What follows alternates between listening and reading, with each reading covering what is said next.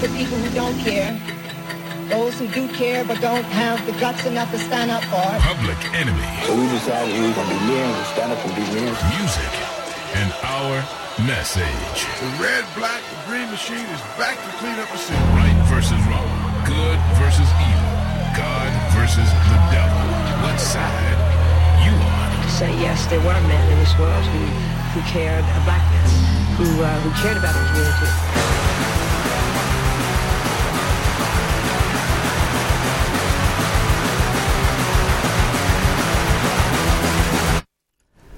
Wunderschönen guten Abend zu Lumiere Time.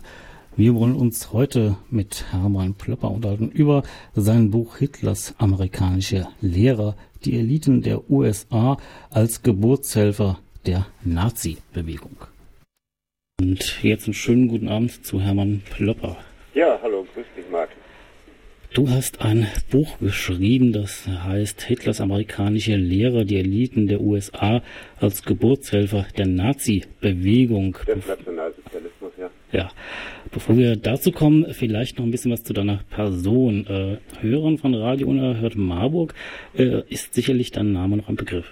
Ja, ich erinnere mich gerne zurück. Ich bin ja schon seit äh, der Gründerzeit dabei, seit 1995 und habe die erste Probestaffel auch schon mitgemacht, die erste Woche und dann äh, ja seitdem eigentlich kontinuierlich ähm, regelmäßig immer was geht gemacht. Das war ja damals noch diese Veranstaltungshinweise-Sendung, aber auch äh, Musiksendung, äh, Musik für Erwachsene oder eben auch Schwerpunktsendungen zur ja, Politik oder auch besondere kulturelle Themen so in der Richtung.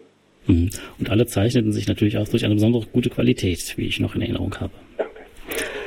Wollen wir jetzt äh, zu deinem Buch kommen? Ja. Ähm, Hitlers amerikanische Lehrer. Hm, Das klingt erstmal verwirrend.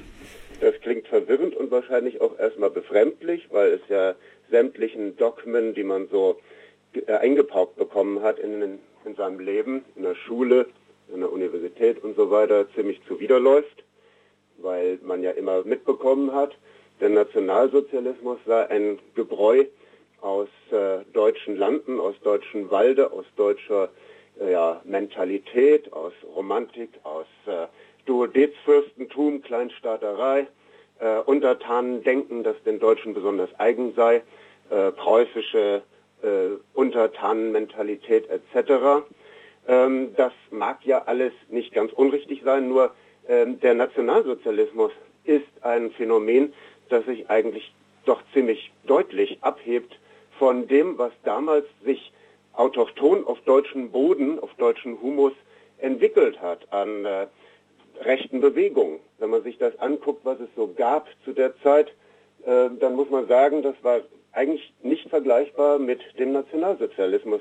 Es wird ja auch immer wieder von den Experten, den Meisterdenkern, selbst bis zu Guido Knopp, äh, angemerkt, dass der Nationalsozialismus eine äh, sonderbare Mischung sei aus reaktionärem, bornierten Denken und einer erstaunlichen Professionalität und Effizienz. Und besonders wird ja auch immer wieder die perfekte Propaganda äh, gelobt und das alles unterscheidet sich sehr deutlich. Vor allen Dingen, was mir aufgefallen ist und was in meiner Recherchearbeit sich immer mehr befestigt hat, die äh, Bereiche wie Eugenik, also was in Deutschland äh, Rassenhygiene hieß, also die Aufartung äh, des Menschen durch besondere äh, Züchtungsauswahlmaßnahmen oder das Rassenaufartungsprogramm, was Adolf Hitler ja propagiert hat, und das korporatistische Gesellschaftskonzept, das dann im Dritten Reich durchgesetzt wurde, oder die spezielle Antisemitismusmischung, die Hitler präsentiert hat, nämlich den von ihm auch äh, herkömmlich mitgebrachten Antijudaismus des Katholizismus, kombiniert mit der Weltschwörungsparanoia der äh, Protokolle der Weisen von Zion und das Ganze noch kombiniert mit Bakteriologie, mit äh, Abwehr von äh, gefährlichen Viren, ergibt eine Mischung, die es so in der deutschen Rechten nicht gegeben hat zuvor und mit denen er sich sehr erfolgreich und sehr brutal gegen seine rechten Konkurrenten durchsetzen konnte. Ähm, und dann habe ich nachgeguckt, was ist in den USA passiert. Ähm, dort ist, äh, sind diese ganzen Sachen, die ich gerade genannt habe, schon 30 Jahre vorher entwickelt worden, teilweise keimhaft, teilweise schon entfalteter.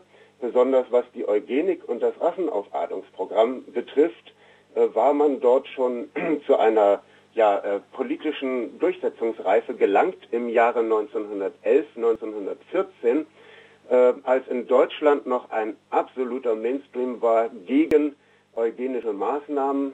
Und äh, das gilt ebenso auch für den Antisemitismus. Der, der war vorhanden, das ist richtig. Es gab auch äh, zum Beispiel im späten 19. Jahrhundert überwältigende Wahlerfolge für Antisemiten, aber das war äh, irgendwie ein ganz anderer Dialekt sozusagen von Antisemitismus. Und ähm, was jetzt dann reingekommen ist, ist der, ja, die USA-Massenbeeinflussung und die Propaganda. Äh, diese ganzen Techniken sind äh, dann wieder zu erkennen bei den Nazis ab 1923. Mhm, das ist so ungefähr das, worum sich mein Buch handelt, ja. Mhm, du nanntest hier auch den Begriff Rassenaufartung. Ja. Kannst du den ein bisschen näher beschreiben? Soll heißen, dass äh, ein Staat die Aufgabe in die Hand nimmt, ähm, einer bestimmten Rasse, die sie für die äh, Überlegene hält, ähm, aufhilft, indem sie andere ausselektiert durch ein äh, Programm, durch ein Programm, das von der Wissenschaft begleitet wird und systematisch und von den Institutionen, den, ähm, sage ich mal, den sozialen Einrichtungen und äh, Behinderteneinrichtungen und sonst was alles mitgetragen wird und Gefängnissen und so weiter. Und ähm, dieses Programm ist ja sehr langfristig. Hitler sprach davon in Mein Kampf, dass die deutsche ähm, Rasse, äh, die nordische Rasse, heißt es bei den amerikanischen Vordenkern, bei Hitler heißt es die arische Rasse, aber äh, bei Himmler zum Beispiel ist es die nordische Rasse expressis verbis, äh, dort, die sich heraus, dass die sozusagen, die anderen werden alle ausgelesen, bis nur noch diese nordische Herrenrasse übrig bleibt und als Herrenvolk äh, alles bestimmt und in der Hand hat und irgendwann auch nur noch als einzige biologische Spezies vorhanden ist. Wir können das gleich nochmal dann im äh, Genauen, wenn wir auf die USA gehen, explizieren. Also Heinrich Himmler hatte dafür 120 Jahre vorgesehen, Hitler 600 und äh, American, die amerikanische Richtung äh, ging von 75 Jahren aus. Mhm. Da, du hast dein Buch in drei Teile gefasst. Ähm, darüber. Ja, also es ist, äh, ich habe mir gesagt, es gibt ja auch so viel Schrott, weil es, es ist ja so, dass in den USA schon viele Literatur existiert zu dem Thema USA-NS-Connection, die Beziehung von US-amerikanischen Programmen äh, und dem nationalsozialistischen Programm, aber so gut wie nichts ist übersetzt worden ins Deutsche und es geistern auch im Internet jede Menge blödsinnige äh, Verschwörungstheorien herum, unwissenschaftliche Sachen und die die Fragestellung von vornherein schon äh, diskreditieren. Deswegen habe ich mir die Mühe gemacht und kann sie auch dem Leser nicht ersparen, äh, im ersten Teil erst einmal den großen Zusammenhang der USA zu betrachten. Wie war die US-Gesellschaft bis 1923, sagen wir mal ungefähr, äh, bis, bis zu der Zeit, wo Adolf Hitler in Landsberg im Gefängnis gesessen hat und dort seine äh, große geistige Neuorientierung hatte, äh, die er in Mein Kampf dann formuliert hat. Äh, wie war die US-Gesellschaft bis dahin äh, strukturiert.